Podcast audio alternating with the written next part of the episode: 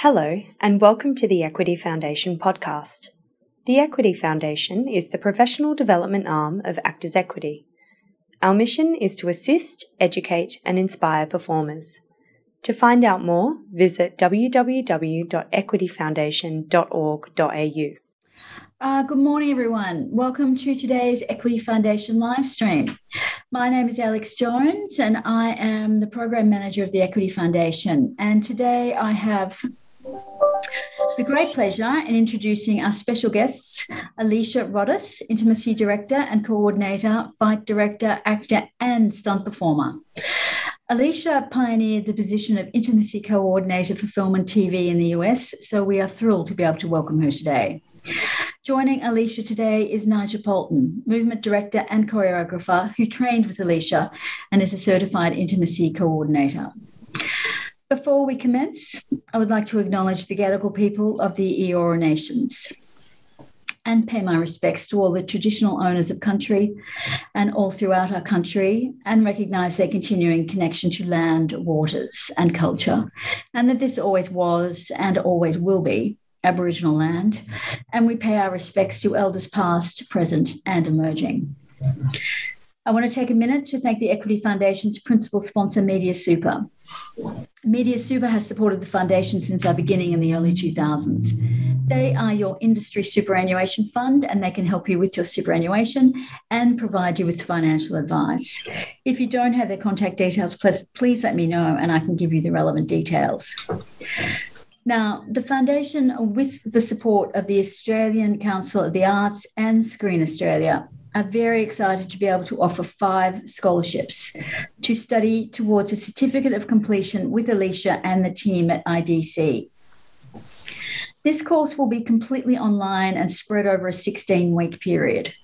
Our aim is to have at least one participant in each state trained to the level of doing the work of an intimacy coordinator under the guidance of IDC. We seriously encourage those from an Indigenous or diverse background to apply. Details of this opportunity will be released on Thursday through the e bulletin, social media, and email to those of you in attendance today. If you have any questions prior to that, please send them through to info at equityfoundation.org.au and we will endeavour to include the answers in our FAQ sheet at the launch. So, a few technical details. As always, it's important that you mute yourselves. We are please we note we are recording this conversation for release as a podcast. So it's doubly important that everyone stays on mute, please. Particularly if you have an iPhone, which can't be managed from here. And of course, because we are recording for privacy reasons, there's no need to state your name if you are asking a question. There'll be questions towards the end, probably through the last 10 or 15 minutes. So uh, you can put those towards the chat and I will call on you and then you can put your hand up and you can ask the question directly. So, and of course, obviously, we usually run out of time before everyone's questions are answered, but put that in the send that through to the info at Equity Foundation and we'll endeavour to answer it. Okay, so thank you. And over to Alicia and Nigel. Uh, thank you, Alex. Thanks, Mary, for putting this together. Um, welcome, Alicia. Lovely to see you. Thanks. Lovely to see you as well, Nigel, as always. Um, I would also uh, love to begin by acknowledging that I live, learn, and help storytell on the traditional and unceded lands of the Aboriginal and Torres Strait Island peoples. And today I want to acknowledge the Gubbi Gubbi people where I am standing today and pay my utmost respects to past, present, and future traditional custodians and elders of this land. And acknowledge and am grateful for their special and unique contribution to our shared histories, cultures, and languages. So, um, thank you all for taking the time out to join us today. It's really exciting to be able to sit down and um, sit down with someone who I have uh, an incredible amount of admiration and a very long connection with, too, um, and um, be able to talk about this um, rapidly evolving profession. um, do you think that a, a, good place to start um, is because it's something that I uh, I come up against um, quite a lot. I come a, come up against it in my own head. Um, uh, you know, when I first started to um, when I first started to do this training, or before I started to do this training, but something I come up against um, that people question um, me about, which is the idea that um, why is it important to have intimacy coordinators and directors in our industry? Because, um, you know, I, I, guess it is important, obviously, but but why is it important? And why in a, in a world where we're continually um, um, becoming more and more specialized, what is the justification for having an another layer of specialization um, inside this industry? Do you want to talk to that a little bit, Alicia?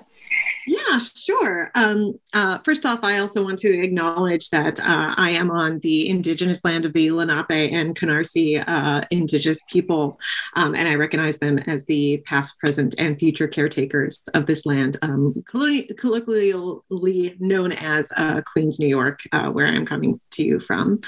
Um, uh, now, uh, as to your question as far as why it is important to have an intimacy director or coordinator, um, the first thing is performer safety.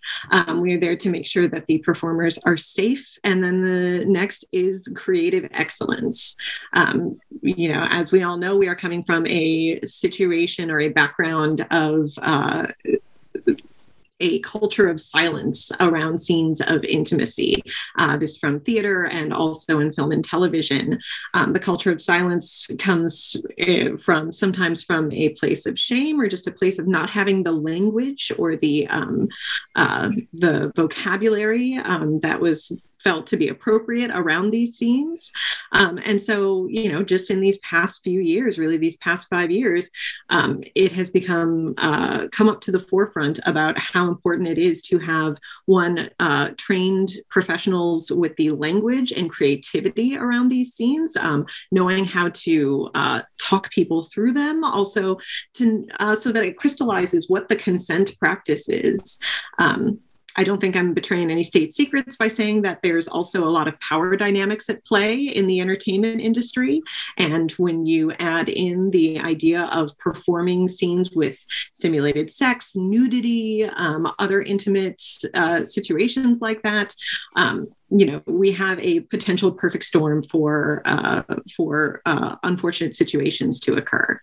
Um, and because you know in in film and television but also in the theater there is sort of a there's been a um, uh, uh, sometimes a cavalier uh, um, feel around um, scenes of violence and intimacy. Um, having trained professional there to make certain that the communication is flowing, um, everything is happening. Uh, uh, and there is safety that is concerned, but also that uh, we have um, the creative cons- considerations around what these scenes are. Um, put those all together and having a third party there that is outside of the power dynamic, but also is there to help with the creativity of the scene and the choreography of the scene um, has just become and has picked up very quickly and spread like wildfire because it has been so um, uh, uh, uh, effective and efficient. Awesome. Yeah, I, am going to come back to the spread like wildfire. Um, in a second, but I just want to pick up on a couple of things. Um, the culture of silence that I, I love that expression, um, and I think that um, really uh, speaks to me um, and what has been happening in the industry for a long time, and it's it, and it really it kind of crystallizes why that that that role is so important.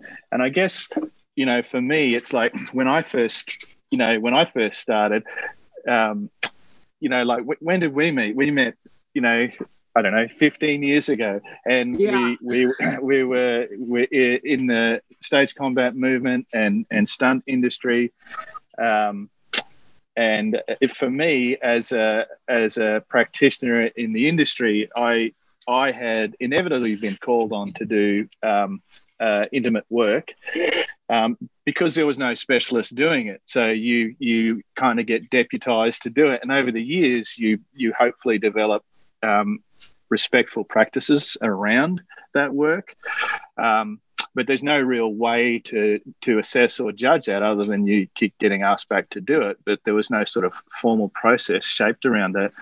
And mm-hmm. so when when you started um, you know, when you started to um, gain recognition for your work, it, that's when it started to become really apparent to me that um, that there was this pathway and there was this um, this specialization. And I got to admit, my my you know my first um, my first experiences about thinking about intimacy directing was and it was naive. It was like, uh, why, why do, why can't we all just have these values? Like, you know, like it doesn't seem like we need to have a specialist doing it. If we all just had these values um, mm-hmm. and and we we implemented these values on set or in the rehearsal room, wouldn't it be okay? And actually, it wasn't until you started working on film and you started to tell me about um, you know, started to tell me specifically about what you're doing on film, that the penny dropped for me. I was like, ah, okay, no, no. Yes, everyone should have these values, absolutely, but you need third party advocate. That's the whole well, that's the whole point of it. And that's the cool thing about that. And that's the cool thing about about hiring an intimate and what we found is that hiring an intimacy director or intimacy coordinator is that it does tend to spread those values around. Someone they, you know, the rest of the crew, the rest of the cast see that there is totally. a specialist being brought in specifically for this. And then uh, you find that the the um, things sort of elevate to a certain to a certain degree. And i'm glad you brought up the whole thing about about coming in from the fight direction world um, because you know when i i was also deputized as and especially as a woman fight director you know they uh, so often i was being brought in for scenes of sexual assault you know see, you know and where where literally people would say to me oh thank god you're a woman. Can you talk about this? And i was like you know my it's not my gender that makes it that makes me be able to have this vocabulary. It's certain things that i've been studying and certain things that i've been working through to in order to have these conversations. Um, you know and i found myself in in situations coming in as the fight director. And uh, you know i've recounted this story a few times but it's it's you know i've i was brought in to fight direct something and we got we were doing a slap into a kiss and we did the slap and the slap went great and you know set that. And then you saw them go into the kiss and we didn't they didn't even communicate if they were going to kiss in this rehearsal.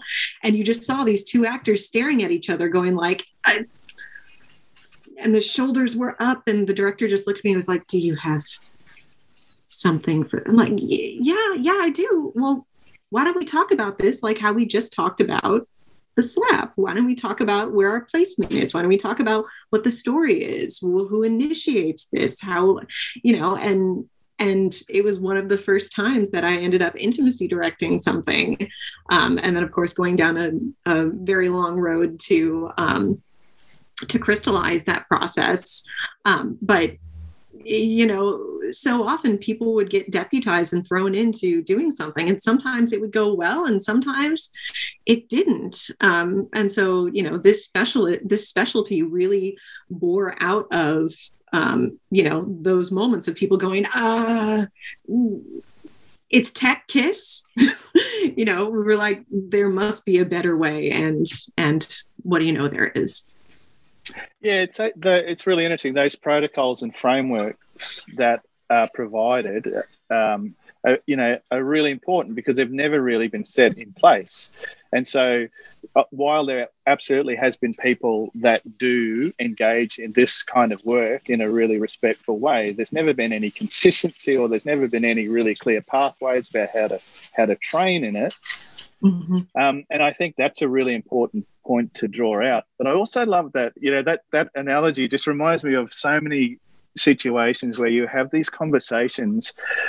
Um, you could because it is a creative process, right? And it's about engaging in that creative process and how you how you have that conversation with the director and with the actors and how you start to shape the work. And and the, the the analogy of of stunt and fight choreography is obviously very present for for you and I because of our backgrounds, and we draw on that a lot. But it does it it it, it appears time and time again, like a script says. Um, these two characters engage in an intimate moment, and people automatically assume that that has to be the you know it has to be done like this and there's no room for creativity inside that there's no room for negotiation unless there's a specialist on the floor that can come in and go hey have you had a look at it this way? Here's another here's another option. You know based on the conversations that we had leading up to this moment the, these things are appropriate these things aren't appropriate aren't appropriate, irrespective of what's being said in the script.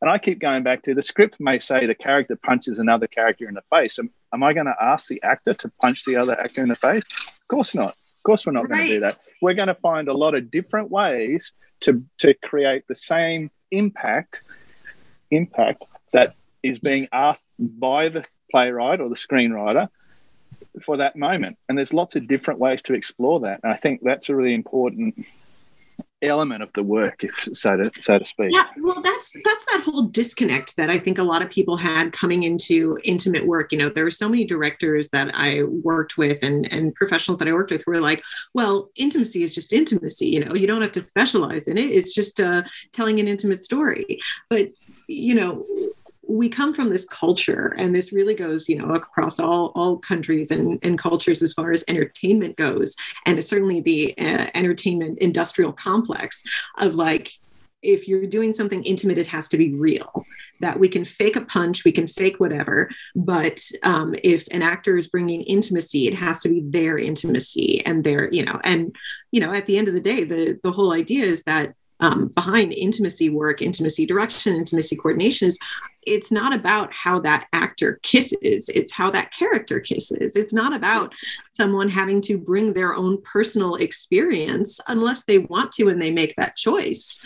Um, it's being able to be empowered to make this another storytelling moment, just like we would for anything else, and that um, someone is not being pressured into. Uh, putting their their personal experience out there. Um, and if they want to that's a different conversation. And that's also con- all around consent. Yeah it's setting up the framework to be able to have those discussions um, and and create those opportunities isn't it? Yeah and that, it's why that framework these these um, the guidelines the the specifics around um, setting what those uh, how we go about um, creating intimate scenes, um, having those guidelines are so important. Um, you know, uh, like I said, I, I think a lot of people hold back from even talking about it because there's a lot of fear around offending asking someone to bring their own personal experience in and you know a lot of us even coming from i, I went to a, a, BFA program in in acting, and I felt that I had to bring myself into so much into so much of things, and that's where a lot of our our culture of around acting training comes from as well. Um, and if you're not willing to put your personal life out there, then you somehow aren't willing to to go the full mile to um, uh, to to be in entertainment. Um, and what this is is telling us is no, that's that's not accurate. It's actually about the story we're telling, not about your personal experience. Right. Yeah. Yeah. Beautifully put. I want to circle back to the culture element too, like the, because I found um, you know, the, like the the intimacy director or the intimacy coordinator is not responsible for the, you know, the the health and well being of the cast through the whole production. They're there for the moments that they're engaged to be. Therefore, in the same way that a stunt coordinator is not responsible for their, the physical health and well-being of the performers through the the whole run of the shoot. It's only for the scenes that they're involved in. Yeah. So, but you'll it, it is fascinating though because by by taking the time and allocating the resource to engage an intimacy director or an intimacy coordinator, it does shift the culture of the room, doesn't it? It it yeah. it does, and I, have had that experience time and time again. And I, I, do a lot of work nowadays um, I do a lot of work, and I try and do it in the first couple of, especially if we're working in theatre. In film, it's you don't really have the opportunity; it's different. But in theatre, do do um, do consent and and boundaries work with the cast straight up, um, as I know you do, because you know why do I do it? uh, um, and you know, and it and the the impact that that has on the cast is incredible, and it, it, every time I do it, I have this this incredible response from from particularly the cast, but also from stage management, also from from directors. The director just going, "Wow, that's amazing!" All of a sudden, everything has shifted, and we feel so so much more comfortable about this. We don't even know where we're going to go on this journey yet because we're in the first day of rehearsal, but boy, we're excited about it, and we're we're we're engaging with each other in a completely different level, and they feel safe. And it's one of those really tangible moments that I keep experiencing where the culture literally does shift. It shifts because yeah. of that work. Yeah, yeah. I mean, well, it really is turning turning that culture on its head of the just go for it, do anything, do anything for your for your art, suffer for your art, do whatever, you know, and it's saying like um we can actually create a great process and a great product by empowering everyone to be able to be uh, to bring safety and to do what is um, uh, to bring what it is that they are are able to bring that day.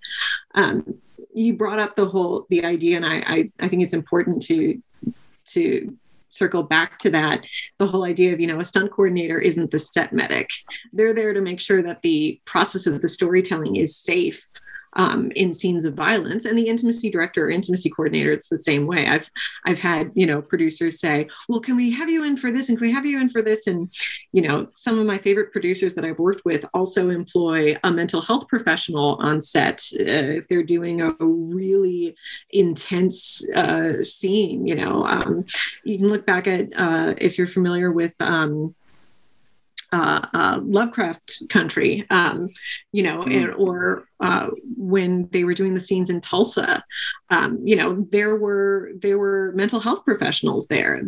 The intimacy coordinator wasn't there for that. Um, so you know again but maybe the idea of having an intimacy coordinator opened up the other possibilities of that. But you know the intimacy coordinator intimacy director isn't there as a mental health professional. We do employ techniques of mental health first aid and things like that so that if someone does go, go through a mental health crisis while we're working on an intimate scene because God knows the body keeps the score. Things can come up in scenes like this. Um, we're there to make sure that they're safe. And if a mental health crisis happens, we're able to answer that and give resources, but we're not there to heal anyone. Um, you know, a nice byproduct of the work is that people can find doing intimate scenes very healing once they have been in unsafe situations doing intimate scenes.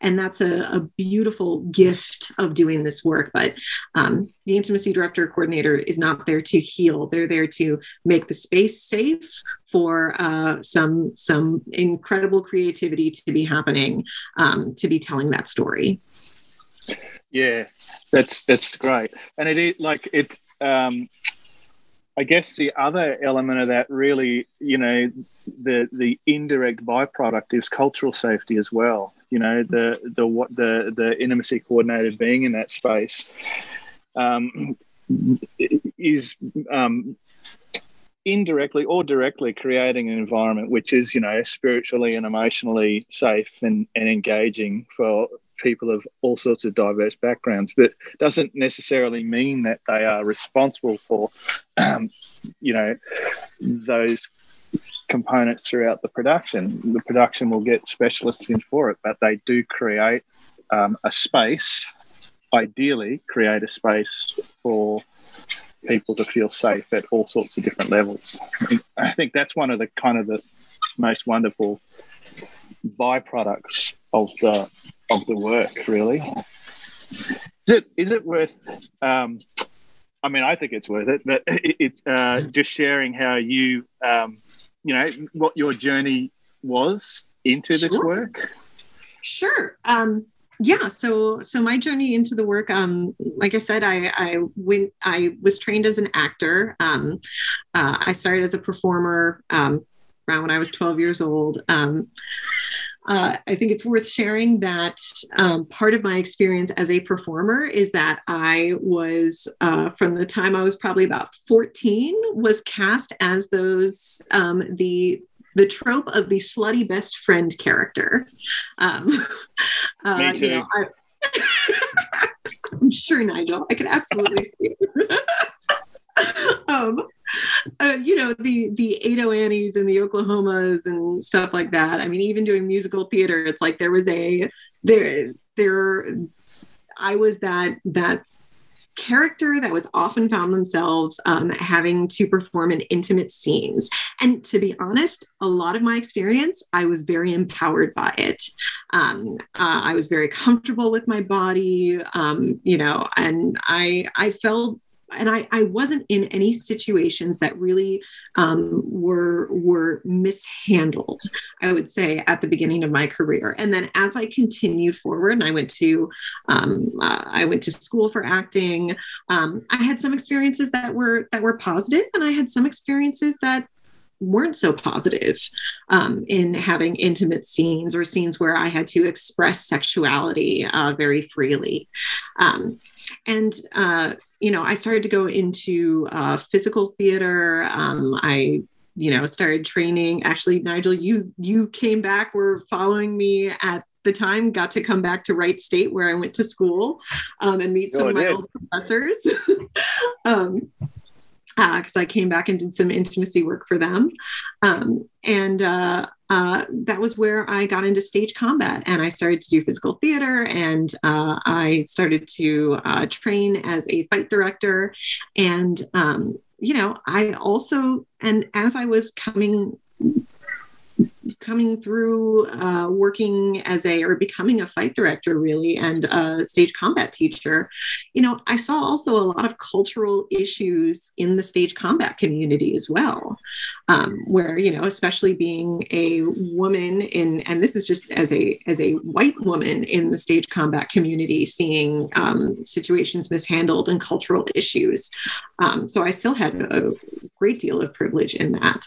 Um, but I, like I said, I, I, found myself in situations where I was being asked to handle intimate scenes or just scenes with more, um, you know, and there was this whole machismo feeling also to in the in the fight direction world and the stunt court and the stunt world where I slowly started to work my way into um, doing some film and TV work. Um, but uh, uh, so in that there sort of became this hybrid. Of course i, I um, ran into and uh, well actually i i was i went seeking her out Tonia Sina who had created something called or at least coined the phrase intimacy choreography. Um, I had had that experience at, during that theater production, and uh, I was also helping some NYU students do uh, their stunt coordination for their student films. And I had a student who came to me and said, You know, I got a sex scene coming up. What do I do? And I was like, Well, let's look at what our protocols are for the sex scenes.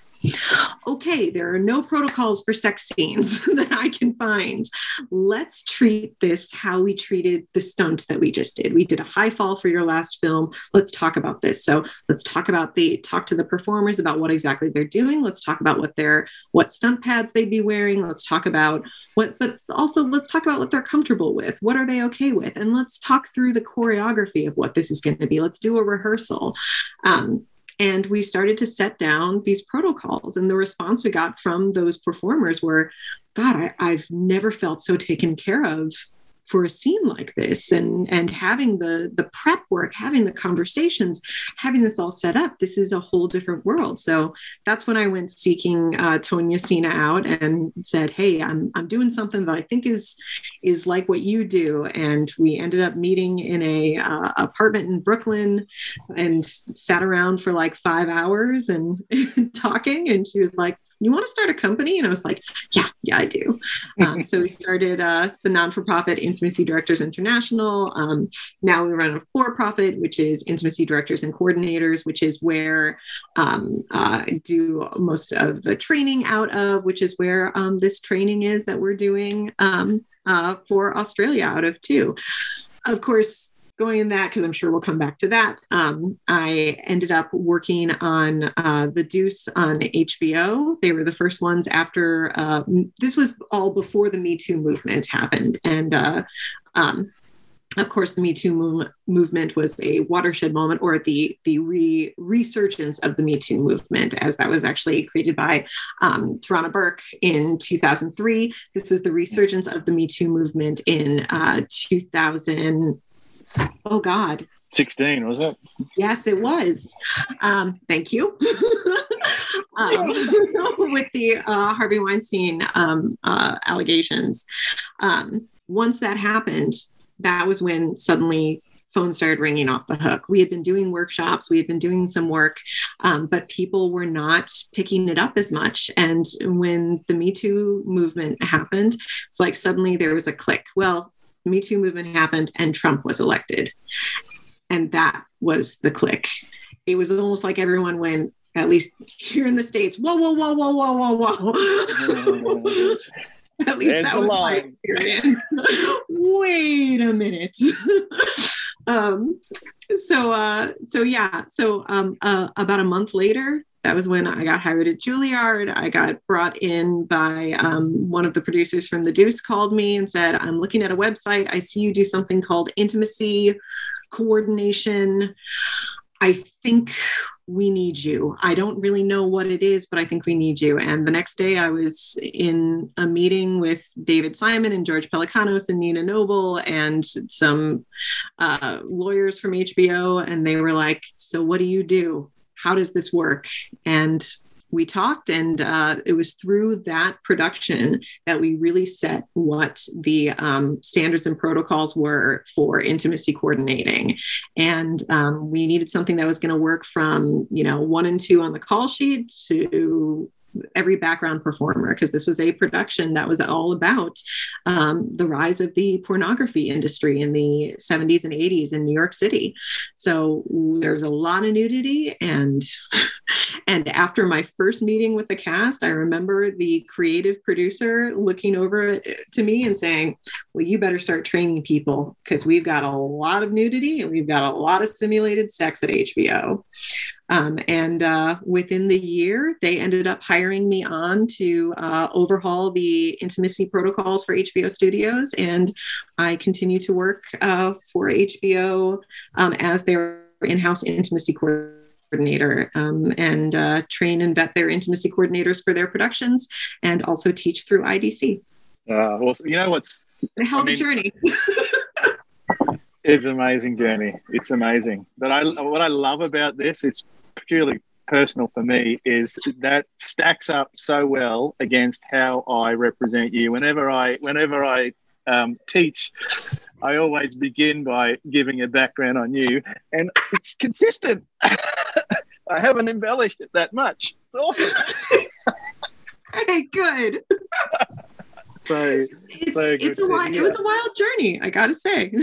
yeah the, what and look for me it was really it um i mean i love that i love having that journey um re-expressed back to me but also it makes me reflect on my own journey and how i went into the work. And really um i started training in the work because i wanted to have my own practice vetted against people that were starting to develop um, industry best practice. And i never really stepped into the um, into the training to become an intimacy director or an intimacy coordinator. I just wanted to literally have my my practice assessed and you know and develop it. And then it was through it's through that training with you and with IDI that I started to think about um, maybe there maybe th- there is a pathway there. Maybe I should stay. And, and obviously, at some point, you said you should you should do this, and I was like, I should, I should, I will. If you if if you mentor me, I'll do it. and you went, "Ah, all right.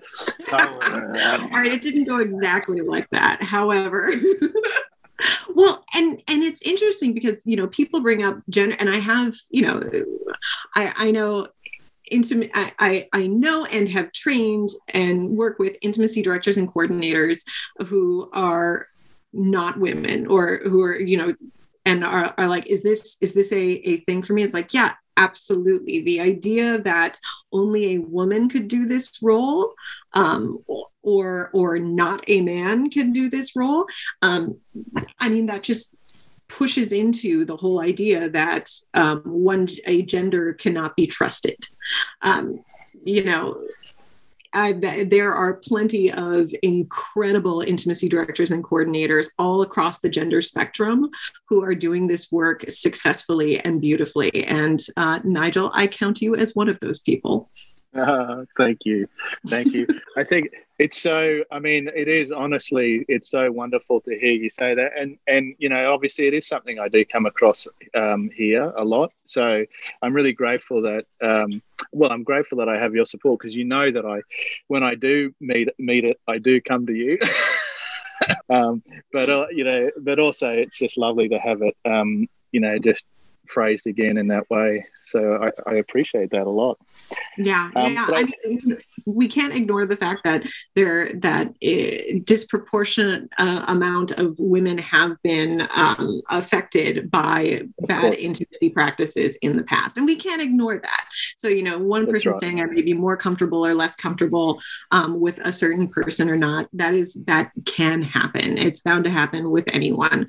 Um, but you know, I, I, think as as a hard and fast rule, there's no way that we can discount um, a a certain type of person from this work.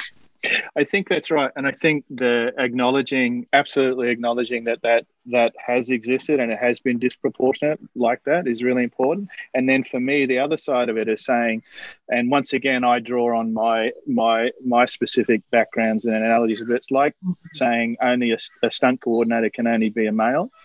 You know, they, so so it, it's the same kind of it's the same kind of idea where you're you're assigning a role to a gender and excluding a, a whole a whole other area of of wonderful input. So yeah, it is it's tricky, and I understand why there is those perceptions for sure, and I acknowledge that those perceptions exist.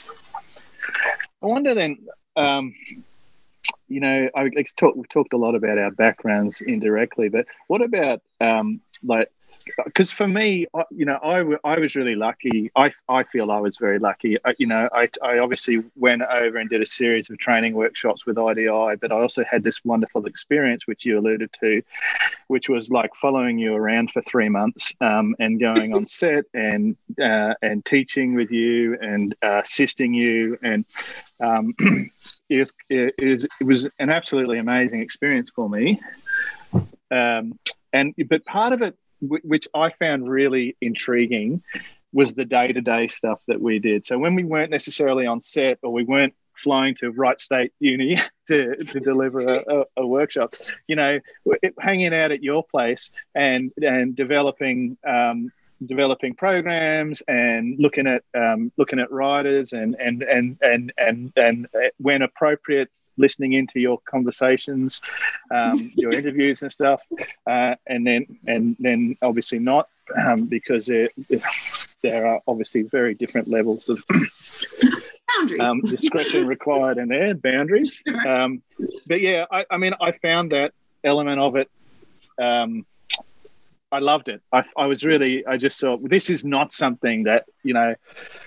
I, I I would have been exposed to. You know, like I was just, I guess, I guess, going. Geez, I'm lucky to be here as a witness to all of this stuff as well as all the other stuff. Is it worth sort of talking about that, like the day to day elements of the work? I mean, I believe this event is called a day in the life of an so I think you should probably cover it. Read the title, Nigel. Read the title okay so I, and I, I will say that obviously intimacy coordination for film and television is going to be a bit different than intimacy direction for theater. Um, but um, i mean and and it's fine because i i think back on that nigel when you were just like basically coming out it's like okay you want you want to immerse yourself in this? Come on over. I'm going to be doing some calls and you're going to be hearing it. And i mean it's truly one of uh, I think one of the best ways I've been able to train someone is just be like, okay, you're going to listen into exactly what this sounds like. And it's why some of my training just ends up being like role play and like talking through um, director calls and actor calls and stuff like that, because that's, that's, some of the best ways that people can and developing protocols and developing um, uh, programming like that's that's some of the best ways to um, that's it's why it's how i do some of my teaching now um, so uh, so day in the life of an intimacy coordinator, intimacy director, um, you know, so much of the work that we do is prep work.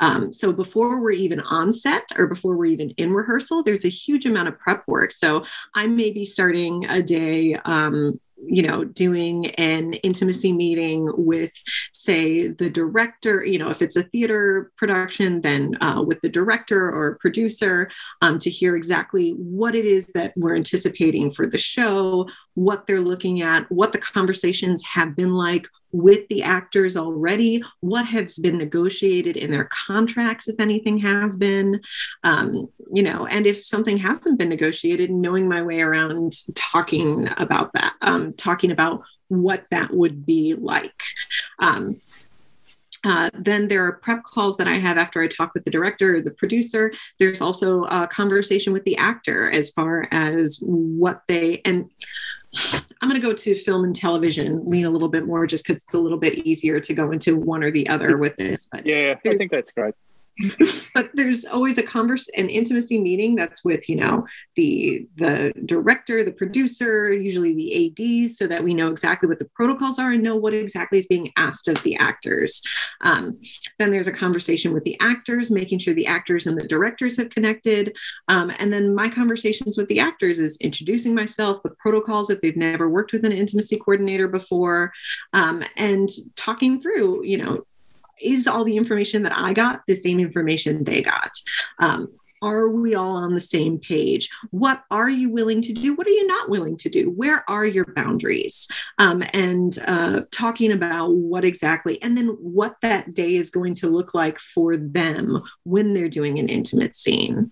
Um, there's also, you know, there's lots of phone calls or meetings, phone calls and meetings with the costume department as far as what's going to be.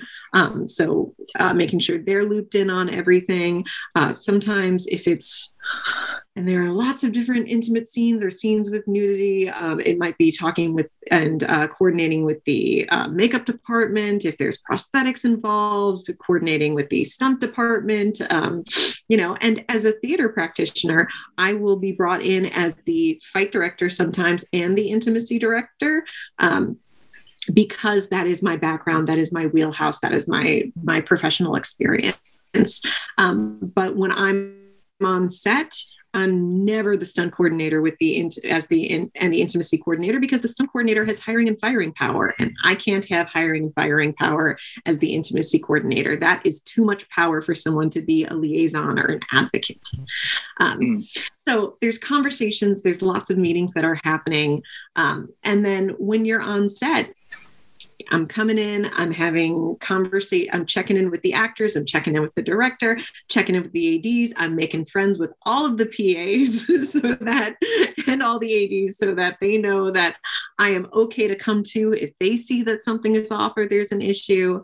Um, and then when we're on set, we're we're either in a rehearsal, we're setting up what those scenes are, um, working with costumes, talking with them about what their um, what the uh, modesty garments are, what kind of barriers we're using, because God knows no one should be asked to do an intimate scene with genital to genital contact. There should not just be some uh, a piece of cloth there, but a barrier there as well. So we're talking through what that is. Um, as you can imagine with all these conversations there's a lot of skills that are coming into this that people have to be coming with um, to the table before they can even be trained to do this. So um, people who are because i know we're going to get into this so i may as well get into it now.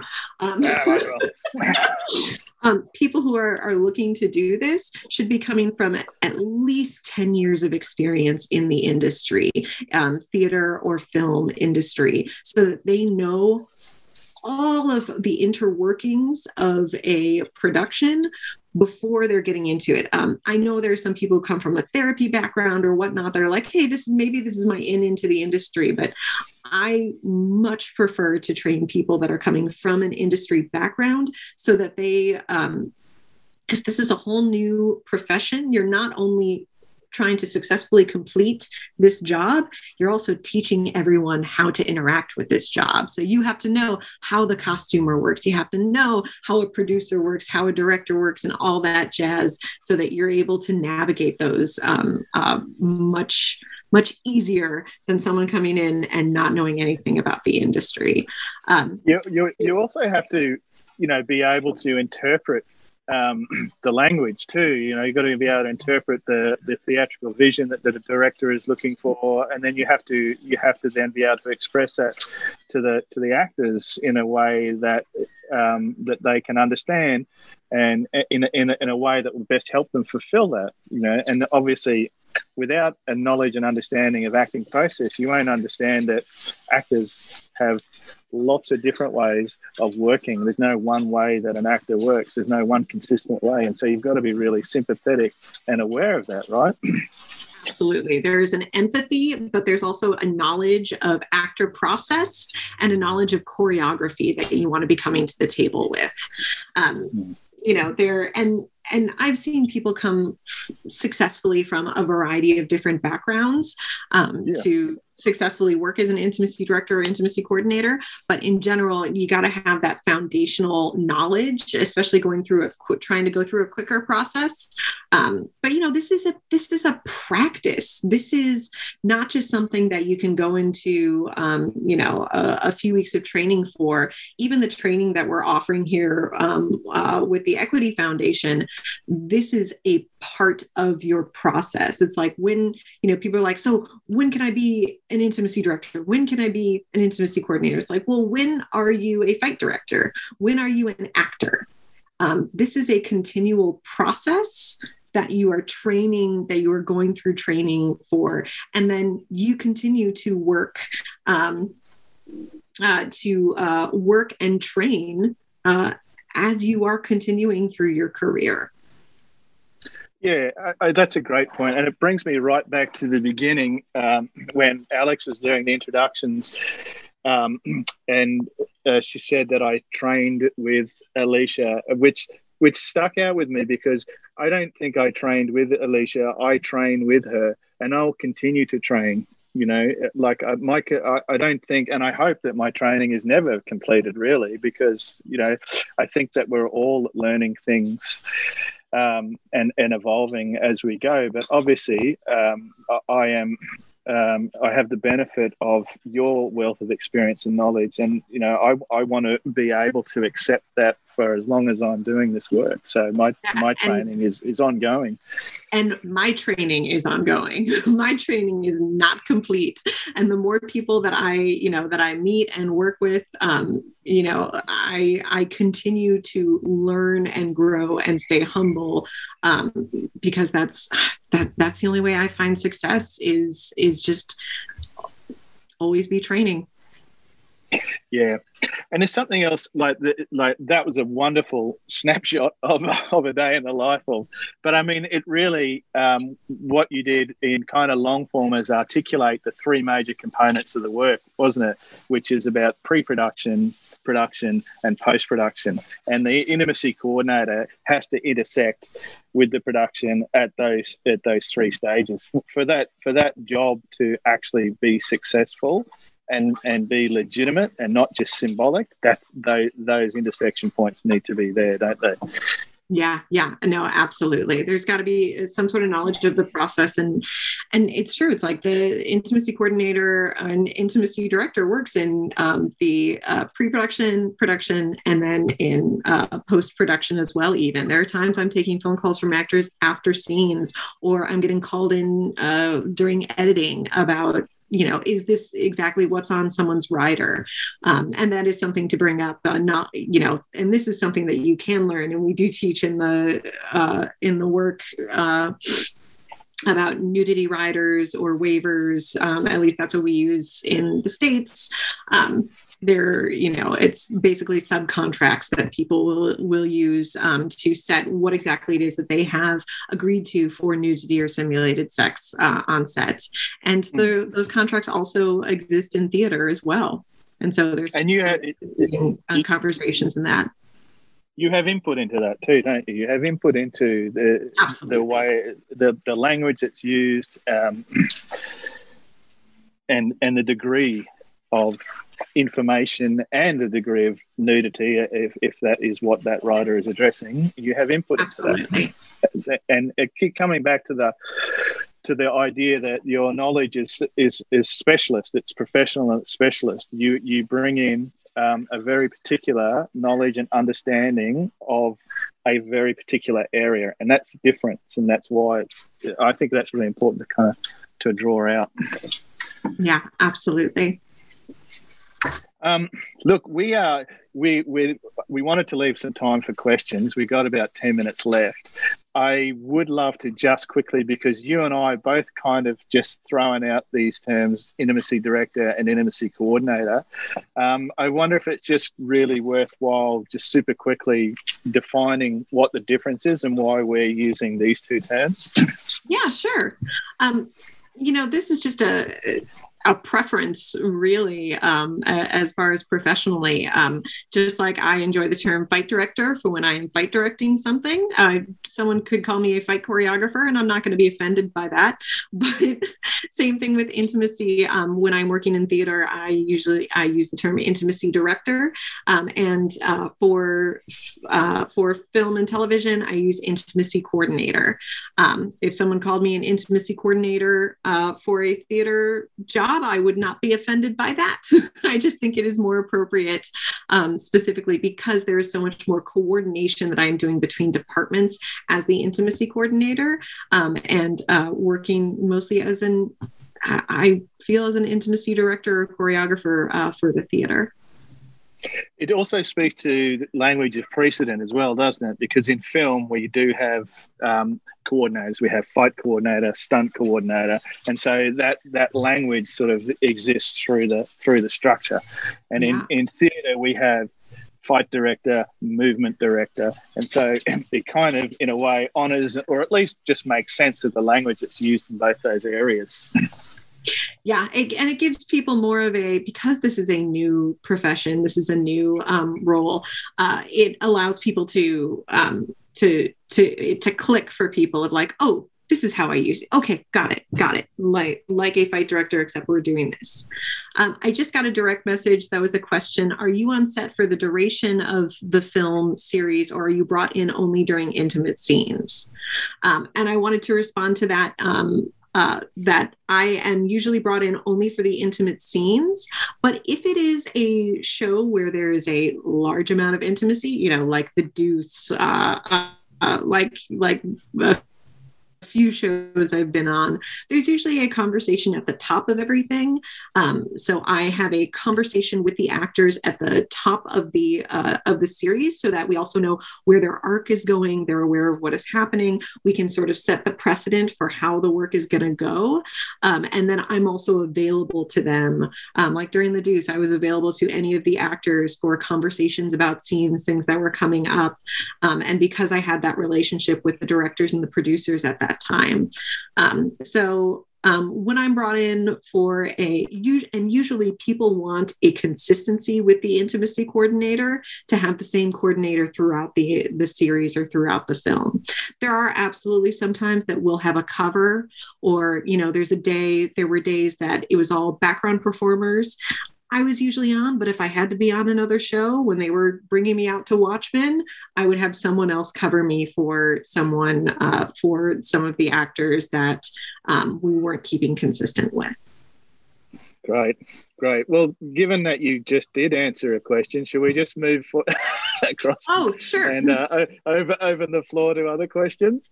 yeah, absolutely. okay, well, I'll, I'll start and. Um, here's Catherine.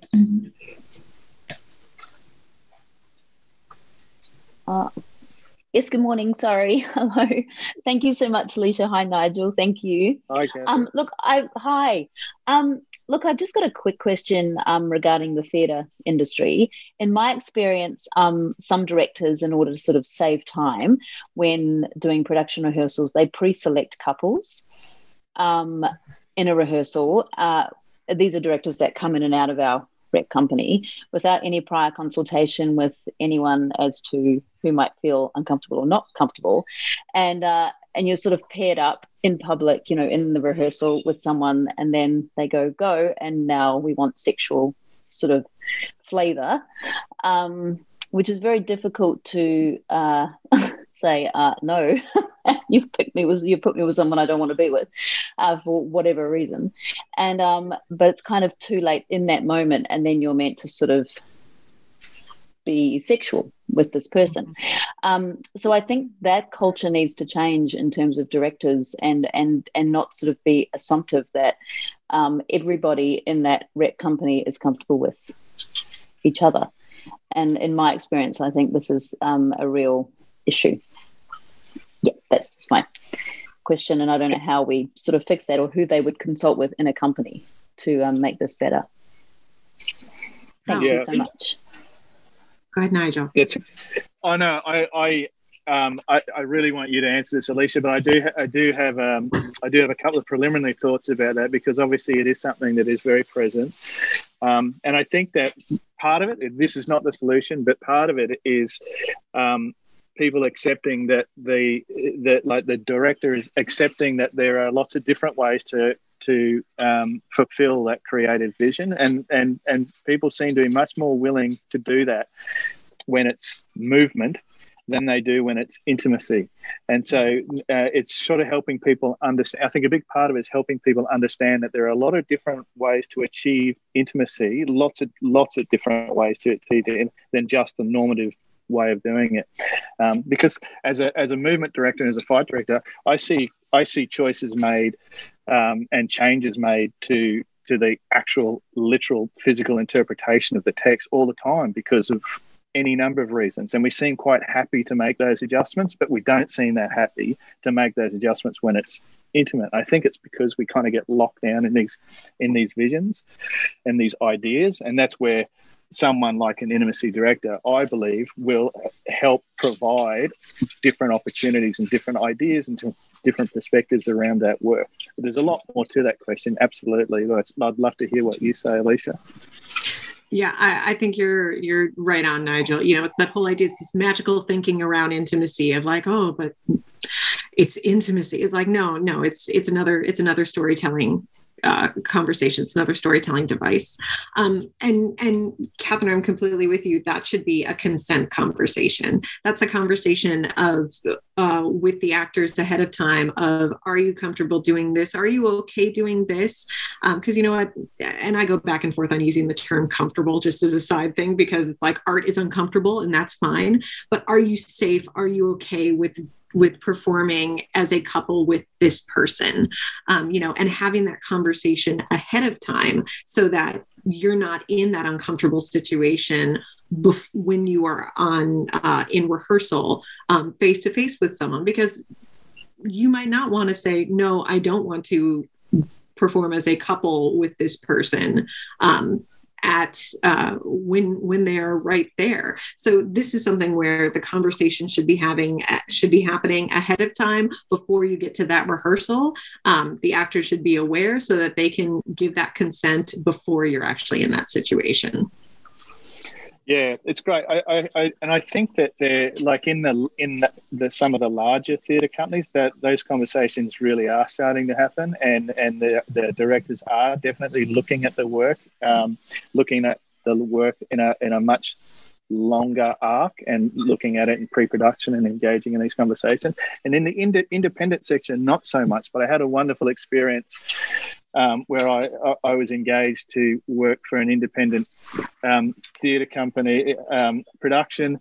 Um, uh, which which I, I volunteered to do because there's no budget for it, but um, I, I, I wanted to help educate um, and support the actors in this process, but also educate the, the, the director because the director was, was open and willing to this. And so we had a great discussion and an ongoing discussion about how we will manage these moments of intimacy. And, and we engaged in these conversations before casting even started, so that when the casting wow. was happening, the director was having these conversations. So I think, you know, I Absolutely. think it, it, as people become more aware of the, the processes around it and the opportunities that these processes provide, they will engage. And, and they, will always get people that won't, and there's just nothing you can do about that. But mm-hmm. generally, um, just educating people and showing them that there's a lot, there's a lots of different ways to do this. Um, and still maintain your artistic integrity, your artistic vision. I think it's really important It's a great question. Thank you. Do we have time for another? We've got a little bit. There's one question here that I will ask on behalf. Um, sorry, I've just lost it there for a second. It is when you're rehearsing intimate content prior to the shoot day, uh, do you do it on the set on the same day of the shoot or prior? absolutely depends. Um, I often like, and this is something that we usually will talk about with the actors of would you like to do a rehearsal ahead of time? Because there are some scenes that we absolutely want to do a rehearsal a few days ahead of time.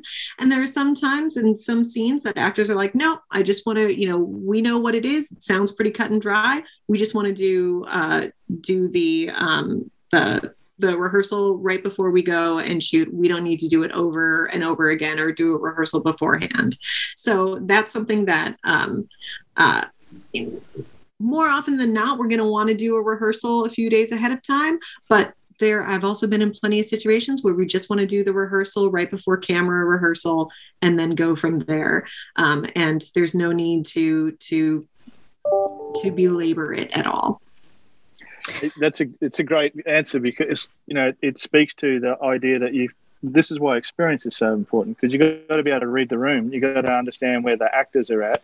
You want to you want to employ the protocols um, uh, in the right way and and that there's lots of different ways that you can um, employ that those protocols. And if you're not listening to um, the input from the actors then you're not doing your job properly i think Mm-hmm.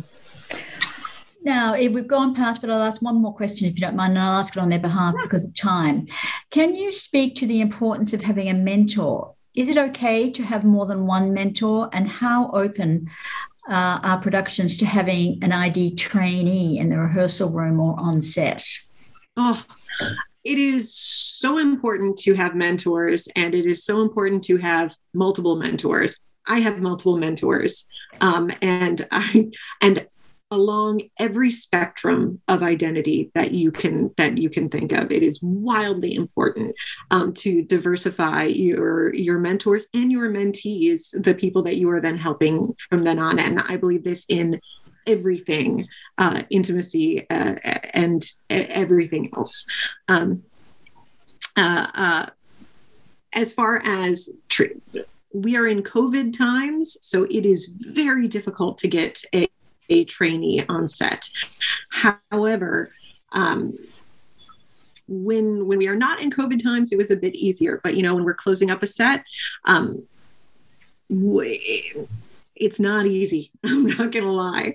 Um, however, being in uh, certain situations, especially when you're working with um, uh, more background performers um, uh, than series regulars, it's a bit easier to get a, a trainee on set. I was able to get Nigel on set with me for um, uh, for a few episodes, which was which was fantastic. Um, so I have had success um, having some pull, but also um, having someone coming, uh, talking to the producers ahead of time that um, I am going to need to have someone on set with me to follow me because they're going to be taking over for a few days for me is also a great way to get a trainee on set. Yeah, that's great, great. And I, you know, I guess it's it really your the the last part of your answer there really highlights why a mentor is so important because it is quite difficult to get on set, um, which is why you know you need to be able to debrief and check in with someone when you're doing this work all the time, so that you um, to help you through and navigate your way through a very complex and difficult process, really. Oh yeah, and it's it's community. Community is such a huge part of this, especially with a new profession like this.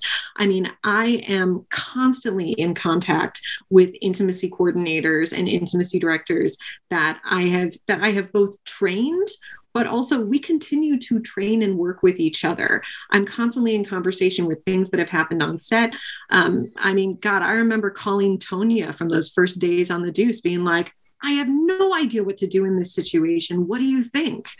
Um, you know, uh, it's again part of the humility of of this work um, is knowing that you don't have all the answers and sometimes it's actually more often than not it is a reasonable assessment of the situation coming from your own industry knowledge that you are coming from and your own just knowledge and as as a human right now we've gone past time, but I wanted to say, I want to say thank you on behalf of everyone here. Um, thank you to Alicia and Nigel. It's Sunday night in New York for Alicia, so she was very, very kindly uh, took part on her evening off.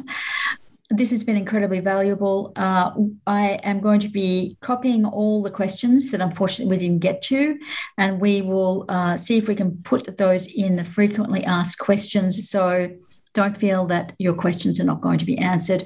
And of course, and also if you have any further questions, go to info at equityfoundation.org.au and we will again will endeavour to answer everything. And keep your eye out on Thursday's e-bulletin for further information about the scholarships.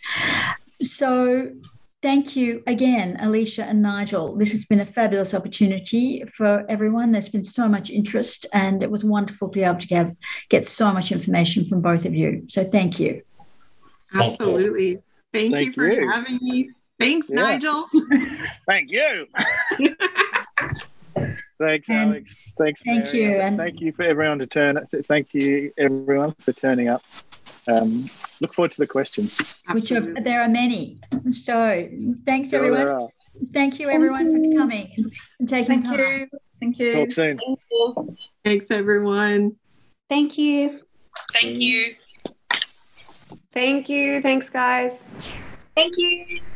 Thank you. That was excellent. Thank you. take off. Thank you very much. Media Super is the principal sponsor of the Equity Foundation. For more information about the work of the Foundation, visit equityfoundation.org.au or follow Australian Actors Equity on Facebook and Twitter.